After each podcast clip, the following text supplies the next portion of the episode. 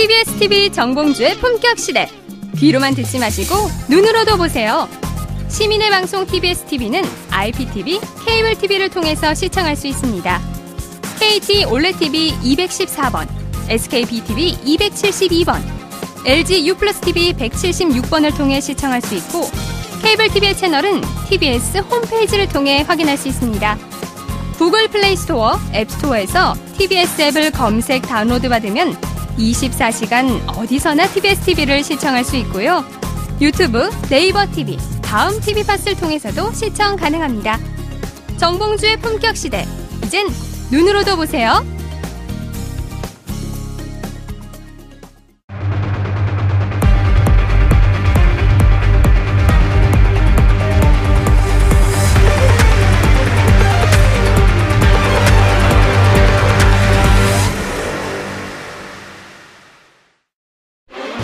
18대 대선 판도를 흔들었던 2007 남북정상회담 대화력 유출 사건의 진원지는 이명박 정부 국가정보원이었던 것으로 드러났습니다. 개혁위에 따르면 2009년 5월 김대중 노무현 정권의 대북 정책을 비판할 목적으로 원세훈 전 국정원장의 지시에 따라 10페이지 분량의 남북 정상회담 대화록 짜깁기 발췌본을 작성, 청와대 관계자에게 전달한 것으로 확인됐습니다.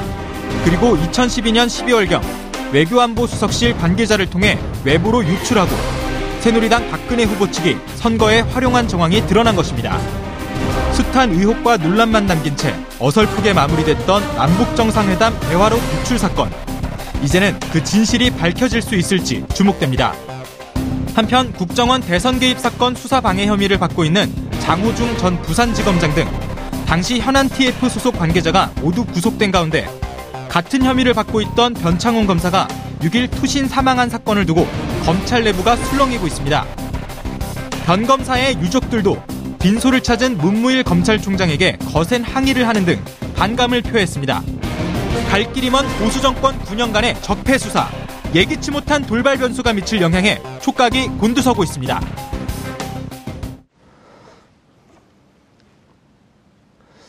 11월 7일 화요일 정봉주 품격시대 두 번째 주제는 NLL 대화록 유출 관련 사건입니다. 함께 하실 두 분 모셨습니다. 자, 김성환 평론가님 오래간만에 오셨어요. 네, 안녕하세요. 예, 더 잘생기셨어요. 고맙습니다. 수술했어요, 쌍수?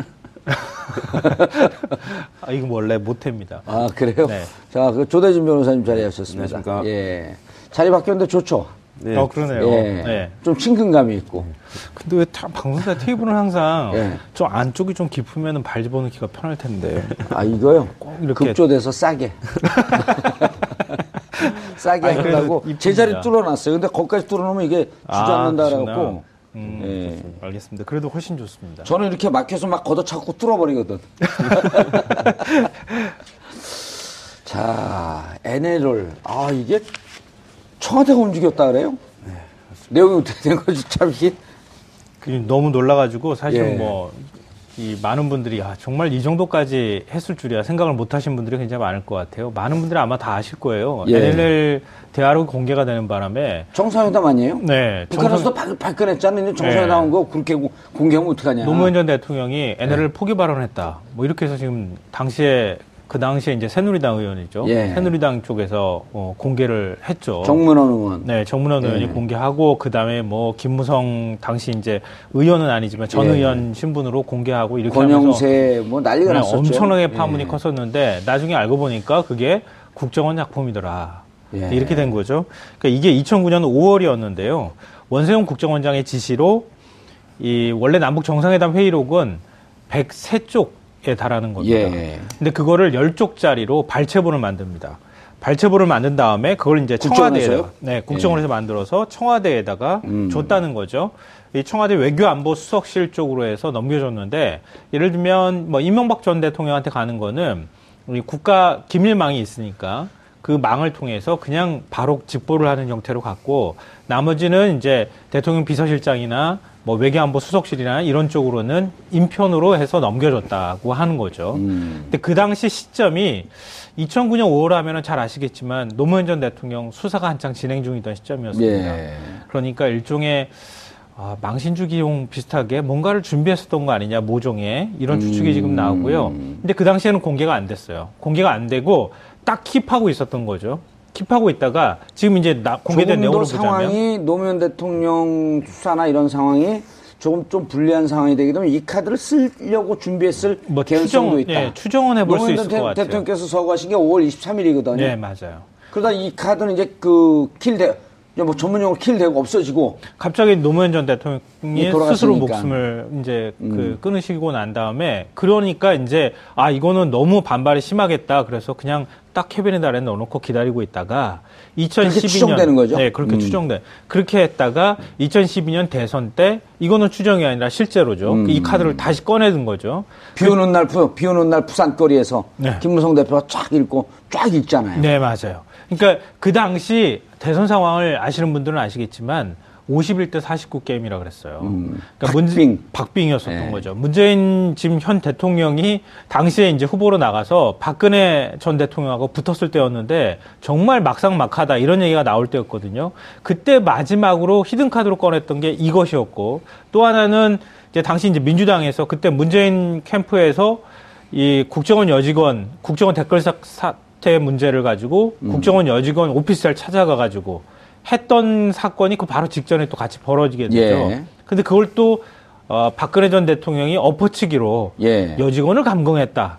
뭐 이런 식으로. 김용판이 새벽 11시에, 아, 밤 11시에. 네. 긴급 발표, 중간 발표, 중간 수사 결과 발표를 그렇게 하는 게 아니거든요. 그렇죠. 정식으로 낮에 하든지 해야 되는데 밤 11시에. 그것도 문재인 박근혜 토론이 막 들어갈 때. 네. 이건 국정원 댓글 선거에 영향을 미치기, 그 선거 관여한 거 아니다. 이런 거 발표해버린 거 아니에요? 그러니까 지금도 여전히 그건 의문이 남는데 거기까지는 아직 왜 그랬는지 김용판 뭐 전 청장은 얘기하고 있지 않으니까 뭐라고 얘기하는지 뭐. 김용판? 아닙니다. 떨어졌죠 아니죠, 아니죠. 네. 네. 지금은 아니죠. 네. 그러니까 그렇게 된 어디 쪽그 버지니아 갔어요? 또 거기 그 양반도 모르겠습니다. 그 출마는 했던 걸로 시도를 했던 걸로 뭐 예. 기억을 하는데요. 어쨌든 현 의원은 아닌 걸로 알고 있습니다. 뻑하면 다들 미국으로 도망가니까. 그러니까 어찌됐든 결론적으로 말씀드리면은 어, 당시에 에넬로 계화로 포기 발언이 음. 굉장히 큰 정치적 쟁점이 됐기 때문에 어쩌면은 음. 이것도 추정입니다만 그 당시에 그 발언이 폭로되지 않았으면 어, 음. 새누리당에서 김무성 어, 지금 전 대표가 얘기하지 않았더라면 예. 대선 결과가 달라졌을 수도 있겠죠. 우리가 음. 지금 뭐 추정해 보건데 그러니까 굉장히 큰 사안이었는데 그게 알고 봤더니 국정원이 만들었던 작품이었다. 그리고 국정원이 만든 걸 청와대가 그걸 그 시기에 써먹었던 거였다. 이렇게 그냥 요약 정리를 음. 할수 있을 것 같습니다. 그러니까 2009년도에 국정원이 만들어서 청와대 보고한 내용이 김무성 전 대표가 얘기한 내용과 일치한다는 거죠. 그렇죠. 이거는 뭐, 아, 김무성 전 대표는 검찰서 받으러 들어가면서 어, 난 찌라시 보고 얘기했다. 이렇게 얘기했잖아요. 네. 그때도 아무도 사실은 그거 믿을 사람이 없었거든요. 사람의 말이라는 게 어떻게 그렇게 똑같이 만들어냅니까? 음. 그걸 붕어빵처럼 만들어낸다고 흉내 내려고 해도 못 흉내내는 거를 그대로 쪽지 꺼내가지고 줄줄줄 읽었었, 읽었었는데 그걸 찌라시를 통해서 봤다고요? 사실 믿을 사람이 아무도 없었던 거였는데 이번에 어, 그게 김무성 전 대표 손에도 발췌본이 들어가서 읽은 거였다라고 하는 사실이 다시 확인된 거죠.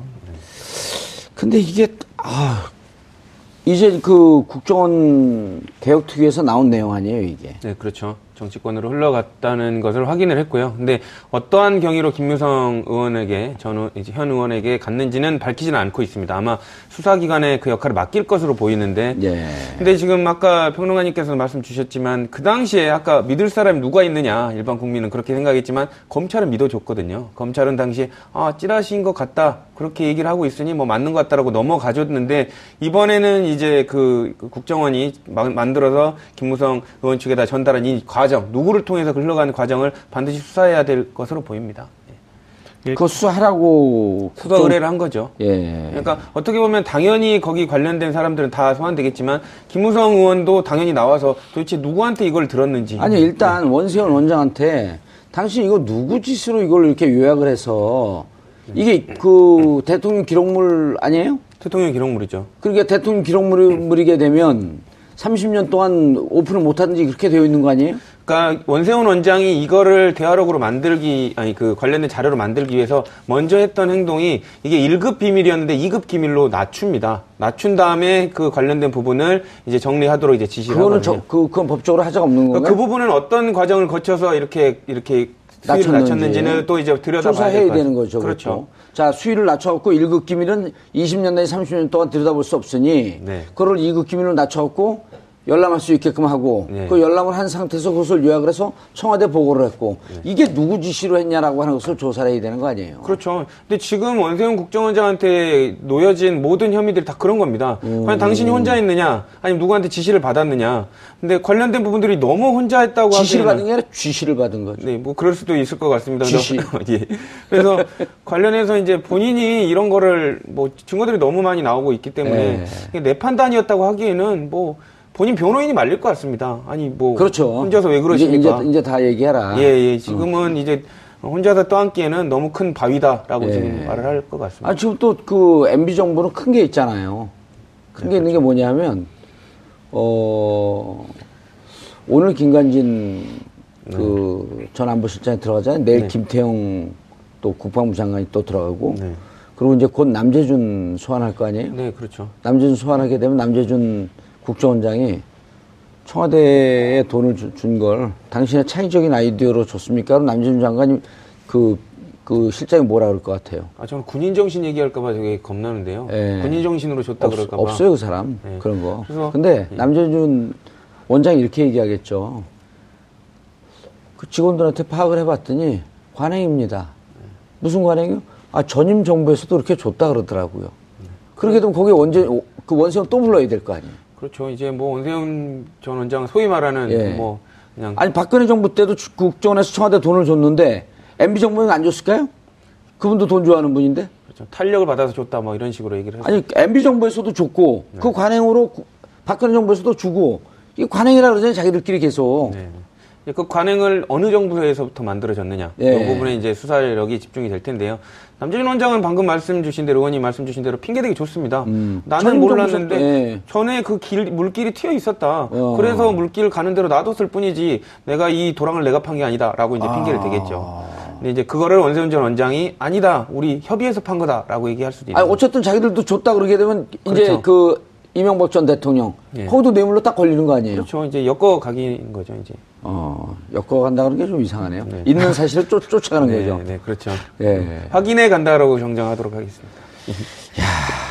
근데 이게 이제 보도가 된 내용들이고 이제 우리가 뭐 추정까지도 좀 섞고 그러는데 야, 한 나라가 이렇게까지 갈 수 있나요? 뭐 지금 자유한국당에서는 정치 보복이다. 뭐 심지어는 국민의당 안철수 대표는 이 복수극이다 이렇게 표현을 하고 이건 있는데요. 팩트 아닌가요, 근데? 네, 그렇죠. 근데 사실 뭐 완전한 fact라고 보기에는 예. 아직까지 사법적인 판단을 들어갔으니까. 예, 받지는 않은 것이니까 음. 완벽한 fact에서 좀 모자란다. 근데 우리가 합리적 추정을 하기에는 충분한 정도의 사실관계가 마- 이 공개가 됐다 이렇게 네. 볼수 있을 것 같은데요. 왜냐하면 국정원이 개입됐다는 거를 국정원 개혁위원회가 얘기를 하고 있으니까 음. 자복하고 있으니까 사실 우리가 그랬거든요라고 말하고 있는 거를 음. 그걸 국민이 상식적으로 믿는 건 너무나 당연한 거잖아요. 예. 우리가 거기에 기초해서 얘기할 수밖에 없는 건데 아 계속 공개된 내용들을 보면서 이전의 정권을 정말 사유화했던 거 아닐까 하는 생각을 하게 돼요. 저는 그러니까 대통령이 어떤 국민들의 비판 여론이 들어오게 되면 예를 들어서 이명박 전 대통령의 경우에도 광우병 사태 터지고 난 다음에 그때 촛불 시위가 한창 일고, 나, 일고 난 다음부터 사실 좀 예. 변하는 모습을 보였다는 거잖아요. 예. 지금 어, 그것들을 보면서 아마 그랬겠죠. 본인 스스로는 뭐 선의로 이해하자면 나는 대통령직 진짜 멋있게 할 거야. 예. 나는 진짜 이전하고는 정말 다르게 정말 한번 멋있게 해볼 거야. 이랬는데 갑자기 훅 공격이 들어온 것 같은 느낌을 받은 거겠죠. 음. 공격이 훅 들어오고 난 다음에 이거 뭐야? 내가 지금 이 나라의 대통령 맞아? 라고 음. 하는 생각을 했을 것 같고 예. 그러면서 자기 앞에 수많은 권력들, 자기가 움직일 수 있는 수족들이 너무 많다는 사실들을 본인이 깨달았던 아니면 누군가 얘기했겠죠. 음. 국정원이 그다음 원세훈 원장이었다 그러면 원세훈 원장이 이렇게 하시면 안 됩니다. 음. 이거는 우리가 한테 맡겨주십시오라고 했다던가 아니면 당시에 청와대가 뭔가 그림을 그리면서 음.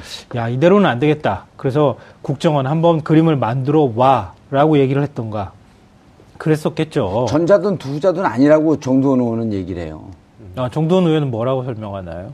그렇게 창의력으로 할 사람 아니고 그냥 무조건 무대뽀로 그냥 아, 시키는 대로만 할 사람이다. 음 시키는 그럼 대로. 그럼 시키는 것은 2009년 2월에 임명됐기 때문에 이제 그분의 얘기를 해갖고 좀 해석을 해보면 2009 전문가 아니에요. 이명박 전문가, 원세훈 네, 그렇죠. 전문가. 원세훈하고는 20년 동안 서울시에 같이 있었으니까. 음.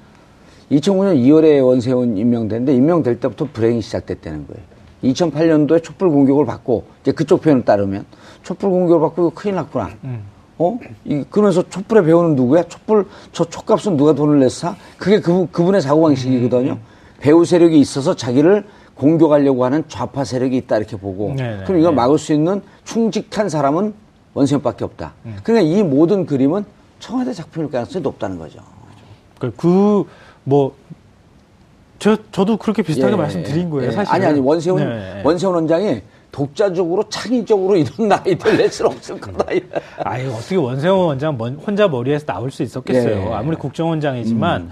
국정원장을 보좌하는 조직이라는 게 있는 거고요. 예. 음, 우리나라 공기업 어느 공기관을 가더라도 기관장 아. 되면요. 그 밑에 기관장을 뒷받침할 만한 사람들이 그럼요. 생겨요, 예. 다.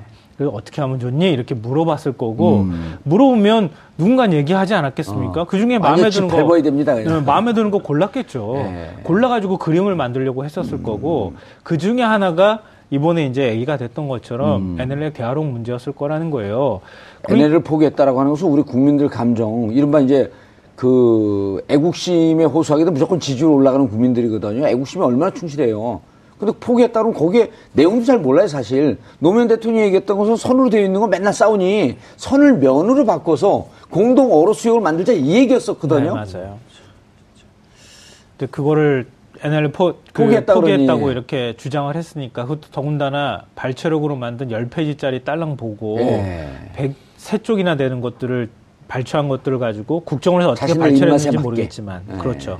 그걸 청와대가 지구 있으면서 아. 기다렸다가 때를 보고 2012년도에 공개를 했다 이렇게 봐야 되는데요. 예. 저는 이번 문제가 크게 세 가지로 정리될 것 같아요. 음. 첫째로는 정치적으로 남북 정상회담 대화록 대통령 기록물을 마음대로 이용했다. 특히 음. 대선 기간 동안에 정치적 의도를 갖고 차기 어 일종의 미래 권력을 만든다고 하는 측면에서 사용했을 가능성이 굉장히 높다. 그러니까 음. 우리가 얘기하는 것처럼 이명박 박근혜 정부라고 하는 게 연결될 수밖에 없다는 맞아요. 게 바로 그런 국민들이 현명한 거예요. 어떻게 이명박 근혜 정권을 네. 그렇게 묶어갖고 얘기를 해요? 네, 맞아요. 네. 그리고 그게 댓글 사건으로 계속 지금까지 음, 이어져 왔던 네. 거 아닙니까? 그리고 둘째로는 네. 김무성의 거짓말입니다. 김무성의 거짓말. 이거는 이 아마 제가 한 구절만 읽어드릴게요. 그 부산 가가지고 그 비 오는데 읽었다고 하는 음. 내용이에요. 그동안 외국 정상들의 북측에 대한 얘기가 나왔을 때 나는 북측의 대변인 또는 변호인 노릇을 했고 때로는 얼굴을 붉혔던 일도 있습니다. 이거 노무현 전 대통령이 말했다고 얘기하는 예. 거예요. 근데 대화록 원문, 정상회담 대화록 원문에는 그동안 외국 정상들의 북측에 대한 얘기가 나왔을 때 나는 북측의 대변인 노릇 또는 변호인 노릇을 했고 때로는 얼굴을 붉혔던 일도 있습니다. 이걸 어떻게 만듭니까? 이걸 문장을. 두 개가 똑같은데요? 천재, 천재를 갖다 놔도 이렇게 똑같이 못 만들겠어요. 음. 그 다음에 나오는 것도 뭐 군부라고 하는 표현, 그 다음에 판을 깬다고 하는 표현. 음. 우리 논문 표절할 때 몇, 몇 글자죠? 한 다섯, 네, 다섯 글자 정도가 연이어 붙어 있으면은 그 표절했다고 간주한다 그러잖아요. 음, 다섯 단어가? 네, 음. 다섯 단어가. 근데 이거는 수십 단어가 이렇게 연결이 되는 건데 이걸 누가 창작해서 만들겠습니까? 그리고 네. 김무성의 거짓말 이거 찌라시로 덮으려고 했다는 검찰도 문제인데요. 그렇게 거짓말을 한 게 사실상 지금 드러나고 있는 상황인데 그 당사자가 바른정당에서 또 통합하라는 이유로 자유한국당으로 다시 의원들을 데리고 들어갔다는 겁니다. 김무성 의원이요? 네. 예. 이것도 상당히 심각한 문제고요. 세 번째로는 이게 남북 정상회담 대화로 이거 공개했다는 게 굉장히 정쟁화가 됐잖아요. 예. 2013년도에 이걸 가지고 1년 내내 사실은 맞아요. 싸웠어요. 예. 1년 내내 싸울 때 여당 지금 이제 야당 자유한국당 의원들이겠죠. 이거 정말 몰랐을까요? 김무성 의원도 자기도 다 알았을 텐데 그럼 알면서도 야권하고 거짓말하고 뭉치고 특검하고 들어가 특검 들어가고 그럴 때 다 아니라고 하면서 그렇게 음. 길을 쓰고 싸우고 그렇게 했었어요. 음. 그러니까 이거를 도대체 어떻게 봐야 되는가 세 예. 가지 쟁점으로 좀 봐줘야 될 것 같습니다. 그래서 그때 당시 검찰 수사가 검찰 수사 내용을 좀 그 검찰한테 이제 그 홍상수 감독의 그 영화만 자꾸 생각나요. 그때는 틀렸고 지금은 맞다. 네. 검찰 진짜 반성해야 되는 거죠. 아, 결과가. 어떻게 나왔어요 그때? 일단 거기 이제 고발됐던 당사자들은 거의 다 무혐의 처리가 났었죠. 그리고 김무성 대표 같은 경우는 방금 말씀 주신 대로 거의 똑같이 읽었음에도 불구하고 어, 검찰의 설명이 아저저뭐그 그래프, 네. 그래프 나오네요. 정문원 의원만 500만 원 약식 기소가 됐었고요. 많은 사람들이 같이 이제 고발이 됐었는데 뭐 예. 뭐 김무성 의원, 서상기 그때 정보위원장, 조원진 의원, 조명철 의원, 어, 윤재옥 그다음에 어, 권영세 주중대사 전부 다 무혐의가 났고요. 남재준 저분들 이제 다 소환 대상인가요? 그렇죠. 뭐 줄줄이 다 소환, 소환 대상이 될 것 같고요. 특히 이제 저기에서 보면 김무성 의원하고 남재준, 예, 남재준 국정원장은 뭐뭐 뭐 1, 1, 2순위를 다툴 정도로 뭐 지금 선상에 올라왔다고 봐야 될 것 같아요. 남재준 국정원장은 국정원장 시, 그 신분에서 2013년 지금 그 우리 김수환 평론가님께서 말씀하셨듯이 저 논쟁에 기름을 부, 그, 네, 그 맞아요. 기름을 부어버린 거 아니에요? 그렇죠. 국정원장 입장에서는 저, 저 자료를 2013년에 공개를 해버렸어요, 또. 그렇죠. 군인 정신으로 또 그거를 공개를 해버리셨습니다. 군인 정신이 참 욕되다고 보, 그, 좀 이렇게 비유하기 어려운 말인데 예. 어쨌든 본인이 본인의 판단이라고 이렇게 얘기를 했고요. 국정원 TF에서도 이 부분이 그 남재준 원장이 여기 위에 제서 지시를 받아서 공개했는지 여부에 대해서는 확인되지 않았다라고 지금 말을 했거든요. 음. 하지만 그 부분도 수사하는 과정에서 남재준 전 원장의 아, 입에서 무슨 얘기죠? 남재준 국정원장이 위에 지시를 받고 공개한 건지 본인이 공개한 건지 파악이 안 됐다는 예, 예, 파악이 안 됐다는 얘기입니다. 근데 이제 이 부분은 어, 그, 그 TF에서는 확인을 못했지만 수사하는 과정에서 남재준 원장의 입에서 또 나올 수도 있는 음. 부분이죠. 왜냐하면 방금 말씀드린 대로 지금은 이제 수사가 안 됐으면 모르겠지만 당사자들을 지금 불러서 지금 예. 검찰이 확인을 해야 되는 과정이거든요. 음. 그렇기 때문에 그런 의사결정 과정 이런 부분들을 반드시 그 질문에서 물을 수밖에 없는 상황입니다. 예. 남재준 남재준 전 원장이요. 예. 어, 한번 그림을 한번 그려보죠. 다시 2009년도에 처음 청와대로 넘어갔죠. 예. 그리고 2012년도 대선에서 이 대화록 문제가 또 다시 쟁점이 음. 됐어요. 그리고 2013년도에 다시 또 국, 국회에서 정치권에서 난리가 났어요. 예. 그러면 그 대화록은 어디로 휘리릭 사라지고 없, 없는 걸까요? 정권이 바뀌었어도 갖고 있는 거죠. 음. 또두 두 정권의 속성이 똑같은 정권이 그러니까 갖고 있, 갖고 있었던 거예요. 예. 누군가는. 그러니까 청와대가 이거를 공개해야 되나 말아야 되나 그 당시에 첨예한 논쟁이 되고 있는 상황이었기 때문에 예. 이거를 어떻게 하면 좋을지가 굉장히 청와대의 핵심적인 논의 안건이었을 거고 음. 고민했을 거라는 거예요. 음. 근데 이런 상황에서 남재준 국정원장이 아니 간부들이 아 이거 공개하시면 절대 안 됩니다. 이렇게 얘기를 하는데 이건 원장 소신이야. 그리고 국회가 가지고 확 그냥 까버렸어요. 그 원장 혼자 소신이었을까요? 아, 그래서 제가 그걸 여쭈려고 그래요. 네. 자, 이제 남재준 남재준 국정원장이 가장 크게 이제 지금 문제가 되고 있는 게 그 남재준 국정원장 시절에 이현수 그 기조실장이 네. 문고리 선배한테 돈을 줬다는 거 아니냐 40, 40억 정도? 네. 그거 뭐, 그, 그보다 이제 좀 넘어가죠. 자, 이 40억 문제를 갖고 남재준 원장, 그 원장을 불러요. 자, 그럼 그 질문 1. 질문에, 야, 40억 너 어떻게 된 거야? 당신 판단, 판단대로 준 거야? 그러면 첫 번째 답변이 군인 정신으로 내가 알아서 줬습니다. 이게 첫 번째 답변. 두 번째가 전 잘 모르는데요. 전임 정권 때도 계속 이렇게 전임 원장 때도 해서 그 관행대로 쫓았습니다. 1번, 2번 어, 몇 번이요? 아, 그거는 변호인은 당연히 2번을 얘기를 하라고 하죠. 어, 우리 김성환 평론가님은요. 추 정컨대 남재준은 남재준 잘 모르시죠? 네, 저랑 뭐 친하지는 네. 않습니다. 남자의 남자, 남자니까 남자끼리 좀 알지. 아, 근데 아니 본인들은 어떻게 해서든 살아남아야 되니까 예. 빠져나갈 때는 빠져나가는 논리를 만들겠죠. 예, 군인 정신 없어요, 이 사람. 네. 예. 뭐 이미 이미 좀 너무 예. 그 재단적으로 그래서 2번으로 갈 거다. 예, 저도 아, 그럴 거라고 자, 봅니다. 그다음 2013년 대화를 공개할 때 대화를 왜 공개했습니까? 네. 군인 정신을 내가 내 뜻대로 판단해서 했습니다. 네. 가 1번. 네. 어디 지시 받고 했는데요? 위에서 하라 그래서 했는데요? 그건 너무나도 아, 네. 당연히 이것도 2번입니다. 2번. 예. 아니요, 전 3번이 있을 거라고 생각해요. 뭐예요? 국익을 위해서 공개했습니다. 이런 사람들이 주로 이런 논리 펴거든요. 아, 그 검찰이 미워해요. 네. 아 그런가요? 근데 아마 이제 정황상으로 아니, 미워하는지 안 하는지 얘기 좀 해주세요. 어, 아니 국익을 위해서 국정원장이 네. 이게 사회적으로 쟁점이 되고 논란이 되니 국정원에 복사본이 있었는데 이거를 국회 차원에서 너무 쟁점화되고 있는 상황이고 많은 부분이 이미 공개가 됐기 때문에 네. 공개해야 할 수밖에 없었다 이렇게 근데 그그 그게- 눈에는 예. 나는 거짓말을 하고 있는 중입니다. 이렇게 쓰여 있죠. 어, 아마 이제 본인이 소신은 그게 그 당시에 박근혜 전 대통령의 스타일상 본인이 소신대로 할 수 있는 상황이 아니었기 때문에 아마 검찰은 그렇게 얘기할 것 같습니다. 아니, 그러니까 2급, 1급, 1급인 걸 2급으로 낮췄거든요. 네. 그건 자기가 임의로 낮출 수 없는 거예요. 네, 그렇죠. 대통령 기록물인데. 그럼 1급에서 2급으로 낮출 때 누군가 의논을 했을 거 아니에요. 네, 그렇죠. 공개하는 것도 그 사람 공개하라 그랬을 거 아니에요. 네, 그렇죠. 그분은 지금 저쪽에 가 계시고.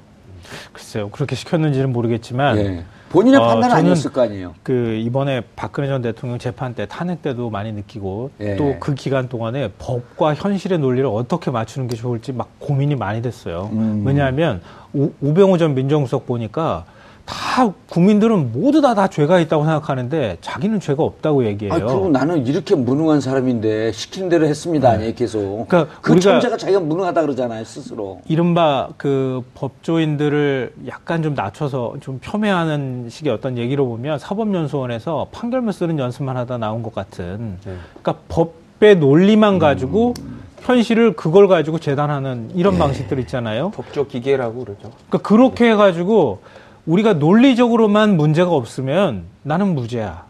이렇게 생각하는 게 있단 말이에요. 변호사 입장에서 우병우 수석이 정말로 무죄라고 생각하지는 않을 것 같고요. 예. 본인이 알고 있을 겁니다. 잘못한 거는 내심으로는 저는 그렇게 생각합니다. 아 그러길 바래요, 저도. 아니, 그리고 이게 막상 평상시에 그 힘을 주고 있었던 사람들, 예를 들어 검찰, 그 다음에 군 장성들, 이분들이 자기가 이런 수사의 대상에 오르는 순간 무척 그 심하게 떨고 있다 그러더라고. 어 제 어떤 그 검, 검찰 출신의 변호사를 만났더니 그러니까 그래서 이- 지금 이제 뭐 불의의 사고이긴 하지만 이런 사고가 나는 게 이런 일이 올 줄 몰랐다는 거예요. 그럴 수 있죠. 예, 그럴 수 있죠. 아니 이제 우리 같은 사람은 감옥을 보내든 검찰 수사를 받든 어 뭐 놀러 놀러 오듯이 하면 되는데 그분들이 그렇게 안 된다는 거예요. 갔다 오셨기 때문에 놀러 가듯 가실 수 있겠지만 아니, 전 검- 보통 사람은 가가지고 저는 검찰. 수사를 한 여덟 번인가 받은 것 같아요. 네. 그러니까 처음 받으시는 분들은 되게 동요합니다. 그리고 예. 더더군다나 이제 같은 법 쪽에 계신 분들은 알잖아요. 이런 예. 어, 어느 정도 그러니까 소위 말하는 견적이 나온다는 걸 압니다. 음. 그렇기 때문에 내가 어떻게 처벌된다는 거 그리고 그 사람들이 어떤 생활을 할 걸 너무나도 잘 아니까 이제 더 괴로운 거죠. 그리고 음. 어, 그쪽에 계신 분들은 이제 또 뭐 승승장구했던 길만 가봤기 때문에 실패란 걸 몰랐는데 음. 나락으로 떨어진다는 그런 두려움도 더 있을 거고요. 남재준 장관은 아니 남재준 원장은요 40억 준 거 40억 준 거 본인이 그 책임으로 가면 국고 손실이거든요. 특가법상의 국고 손실은 5억이 넘어가면 10년 이상 무기징역이에요. 이게 일종의 국가 국고 횡령이거든요. 일반 회사의 횡령은 50억이 넘어갈 때 10년에서 무기징역이에요. 근데 이제 국고기 때문에 훨씬 세요. 10배 세, 10배. 5억만 넘어가도 10년에서 무기징역이에요. 그렇죠. 특고, 어, 그렇죠. 특가법상의 이제 국고 손실은. 그러니까 여기가 걸리면 이분 무기징역 살아요. 근데 이런 분들은 이렇게 얘기하겠죠. 이쪽 주문에서 꺼내가지고 이쪽 주문을 넣는데 이게 왜가 죄가 되냐. 검찰이 그러죠. 얘기하겠죠. 계속 넣으세요. 그냥 감옥 살면서 계속. 푼, 단한 푼도 받은 게 없다. 예. 이렇게 얘기하겠죠. 자기 돈을 갖다가 뇌물을 준 거거든. 그리고 뇌물을 받은 사람은 임명권자. 그래서 이것은 내용 자기. 돈이 아닌 거죠. 국민 세금을 갖다가 그러니까 쓰라고. 하는 예. 예산을 이쪽 호주머니에 있던 국정원 호주머니에 있던 거를 청와대 쪽 호주머니로 옮겨준 것 뿐이다 나는. 음. 이것도 국민 세금이고 이것도 국민 세금이고 난 누구한테 잘 보이려고 갖다 바친 게 아니다. 예. 대통령이 갖고 오라고 해서 이쪽 국민 세금을 이쪽에다 갖다가 놓은 것 예. 뿐이다라고 주장하겠죠. 이렇게 주장하면요. 아, 저는 이제 그, 이게 사실상 뭐, 그거는 이제 본인들은 그렇게 주장을 하겠지만, 뭐, 법상으로도 당연히 죄가 되는 게 당연하고요. 지금 뭐, 누구를 위해서 아까 말씀 주신 대로 이제 뭐, 대통령, 그 당시 밑에서, 우리는 밑에 있었으니까 좀 보호해 주자. 이런 논리는 이제 안 통할 것 같고, 사실상 데스 게임이 시작되지 않았나 싶습니다. 그 징후가. 그래서 서로 죽이려고. 예, 나, 왜- 나만 살고. 저는 그걸 언제 느꼈냐면요. 이재만 총무비서관, 뭐, 박 대통령의 심복 아닙니까? 들어 긴급 체포된 지 몇 시간 안 돼서, 뭐, 대통령 지시라고 불어버렸거든요. 예. 이제는 본인이 안 불면, 아, 변호사하고 상담을 하고 들어갔었을 가능성이 높네요. 아, 그렇죠. 음. 그- 근데 상담하는 시간 10분도 안 걸렸을 겁니다. 시- 지시받았다고 해라. 그렇지 음. 않으면 오래 계신다. 이 답을 줬을 겁니다. 그러니까 이제는 살아야 되니까요. 아니, 김수환 평론가님, 그런 거 있잖아요. 예를 들어서, prisoner's dilemma, 범죄인의 딜레마라 그래갖고, 네, 공범을 양, 딜레마. 양방으로 네, 죄수 네. 그 딜레마죠. 양방에 나눠 놓으면 결국은 서로 200%씩 불게 되는 거 아니에요? 그렇죠. 그 지금 그 요, 이 박근혜 전 대통령이 지시를 했다고 하는 것까지 얘기하는 거는 죄수의 딜레마가 통하는 거라고 생각돼요. 음. 근데 그 다음 단계로 가면은 죄수의 딜레마의 정반대 그 어떤 게임 논리가 음. 사슴사냥 게임이라는 거예요. 음. 같이 협심을 해야지 다 살아남을 수 있어요. 근데 그게 안 되는 거 아니에요, 결국? 지금은 왜냐하면 돈 쓴 사람은 박근혜 전 대통령밖에 몰라요. 음, 그 박근혜한테만 몬다. 그렇죠. 그 박전 음. 대통령한테로 모는 거예요, 다. 음. 나는 돈 하나도 안 썼고요. 주시는 거 받았어요. 그냥 박 전 대통령 갖다 줬어요. 박근혜 전 대통령한테 뭐라도 본인은 국고 손실죄에 해당이 되는 거 아니에요? 정범은 당연히 되죠. 정범. 예. 음. 그, 그 관여는 뭐, 했으니까요. 네. 예. 똑같이 나와요, 그래도 공동 그 글쎄요. 이게 뭐 마지막으로 아니 방조 보면 떨어지는데 음. 공동 정범 아니에요 이게. 이제 그 부분에 있어서 이제 남재준 원장이나 기타 그 주변의 사람들이 형을 좀 감경받는 방법이 딱 하나입니다. 정말로 박근혜 전 대통령의 아집과 독선에 의해서 그렇게 하지 않을 수 없었다라는 분위기로 몰아. 반강제적으로. 예, 음. 그렇게 돼버리면 우리는 하긴 했지만 어쩔 수 없는 우리도 약간 희생자 피를 조금 음. 강조를 하면서 아 우리도 좀 멈추고 싶었지만 대통령 탄핵 받는 거 이거 보십시오. 우리가 어떻게 그 얘기를 했겠습니까? 그게 이재용 판결에 나왔던 소극적 뇌물. 그렇죠. 그런 음. 분위기로 몰고 가, 합심해서 이제 변론의 방향이 잡히면 그 방향으로 따라가는 음. 거죠. 그러면 이제 박근혜 전 대통령 측에서는 정말 이제 곤란한 상황이 돼버리는 거죠. 그분은 이제 오랫동안 네. 법리적으로 좀 어떻게 될지 모르겠어요. 사실 저는 그 앞서도 잠깐 말씀드렸던 것처럼 현실과 우리가 알고 있던 상식과 법리적인 음. 논리는 완전히 다르다고 하는 것들을 많이 느꼈어요. 지난번 이제 네. 국정단 사태 이후부터 계속 음. 그런 생각을 하게 되는데 이번에도 돈을 옮기긴 했는데 음. 전부 다, 다 이제 책임 회피로 옮길 수 없는 돈이거든요. 네, 옮길 수 없는 돈인데 갖고 오라고 한 예. 거죠. 그리고 특수활동비기 때문에 얼마나 그게 흔적이 얼마나 정확하게 음. 남았는지도 잘 모르겠어요. 근데 갔어요 돈이. 갔는데 박근혜 전 대통령은 지금 MH그룹이라고 하는 음. 듣도 보도 못한 진짜 듣보잡 국제 법률 지원팀이라고 하는 곳에 조력을 받아서 음. 인권 탄압. 탄압을 당한 사람으로 음. 코스프레를 하고 있잖아요. 예. 그래서 입 다 닫고 나 또 어떻게 한번 해보려면 해봐라. 음. 이렇게 해버리면 그러면 돈 갖다 준 사람들은 예. 법률을 어떻게 적용할 거냐는 거예요. 음. 굉장히 애매한 상황이 될 수도 있다고 봅니다. 알겠습니다. 국정원 댓글 수사 방해 의혹. 자, 이건 지금 어떻게 가죠, 이제?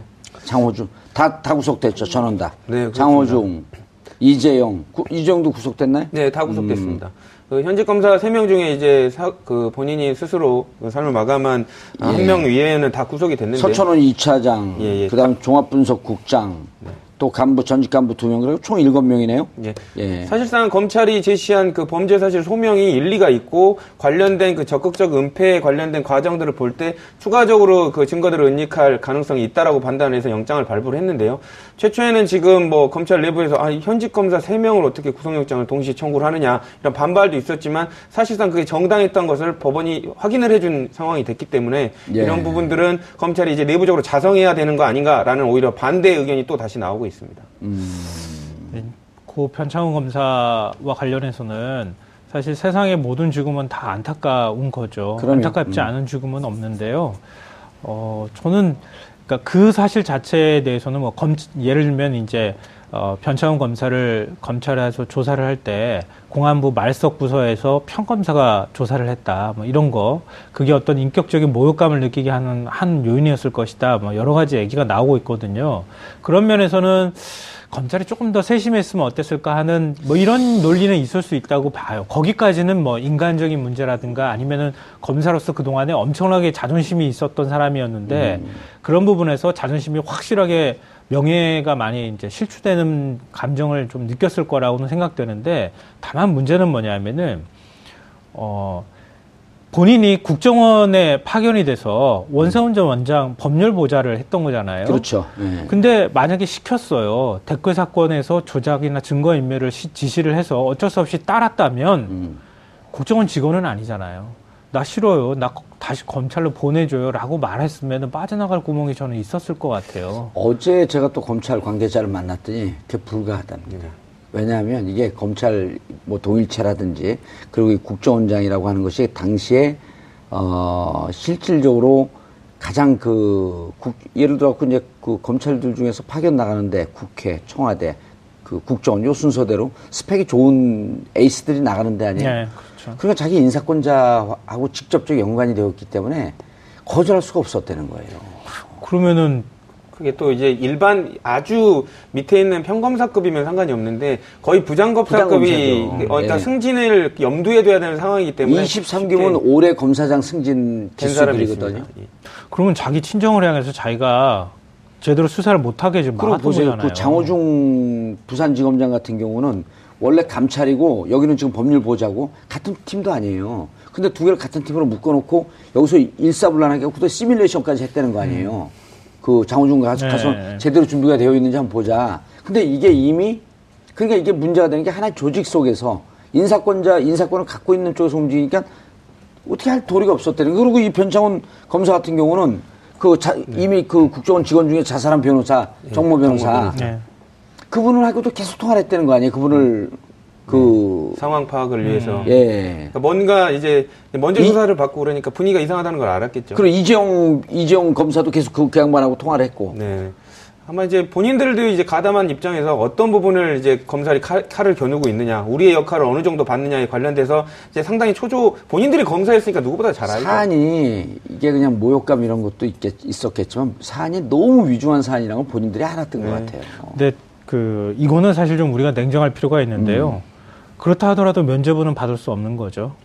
그렇죠. 아, 그럼요. 그리고 네. 나머지 있는 그, 그 장호중이나 이재용 이런 분들 있잖아요 지금. 예. 그리고 그런 죄에 관련되는 문제, 우리가 분명히 본인 스스로가 검사기 때문에 음. 이게 위법한 행위인지 아닌지 잘 알고서도 저지른 일이기 때문에 그 부분에 대해서는 면죄부를 예, 받을 수 없는 그럼요. 건데 다만 왜 근데 그렇게 극단적인 선택을 했을까 하는 부분이 안타까운 거예요. 음. 근데 그렇게 극단적인 선택을 했다는 것은 소위 서울대법대 소년등과 하고 서울대법대 나오고 예. 일찍 패스한 분이에요 또. 예.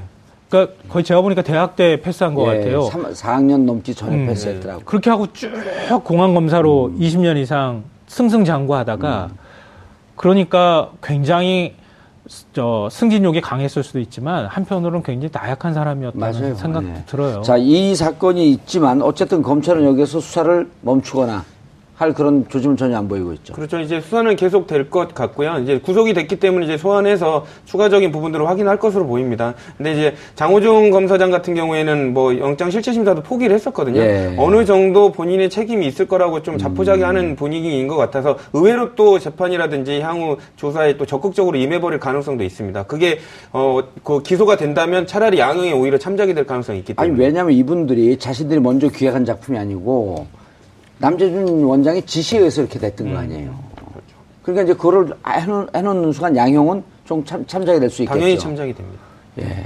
그럼 남재준 원장을 더 엄하게 처벌해야겠네요. 그 남재준 원장은 무기래니까. 또, 예, 예.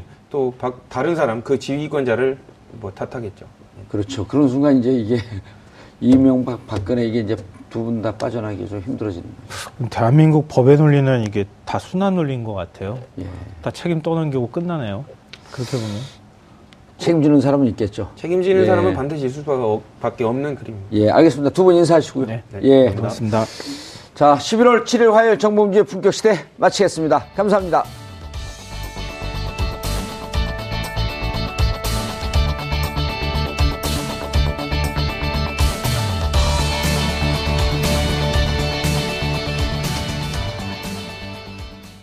오늘 방송 좋았나요? 방송에 대한 응원 이렇게 표현해주세요. 다운로드하기, 댓글 달기, 구독하기, 하트 주기. 더 좋은 방송을 위해 응원해주세요. 다운로드하기, 댓글 달기, 구독하기, 하트 주기. 기억하셨죠?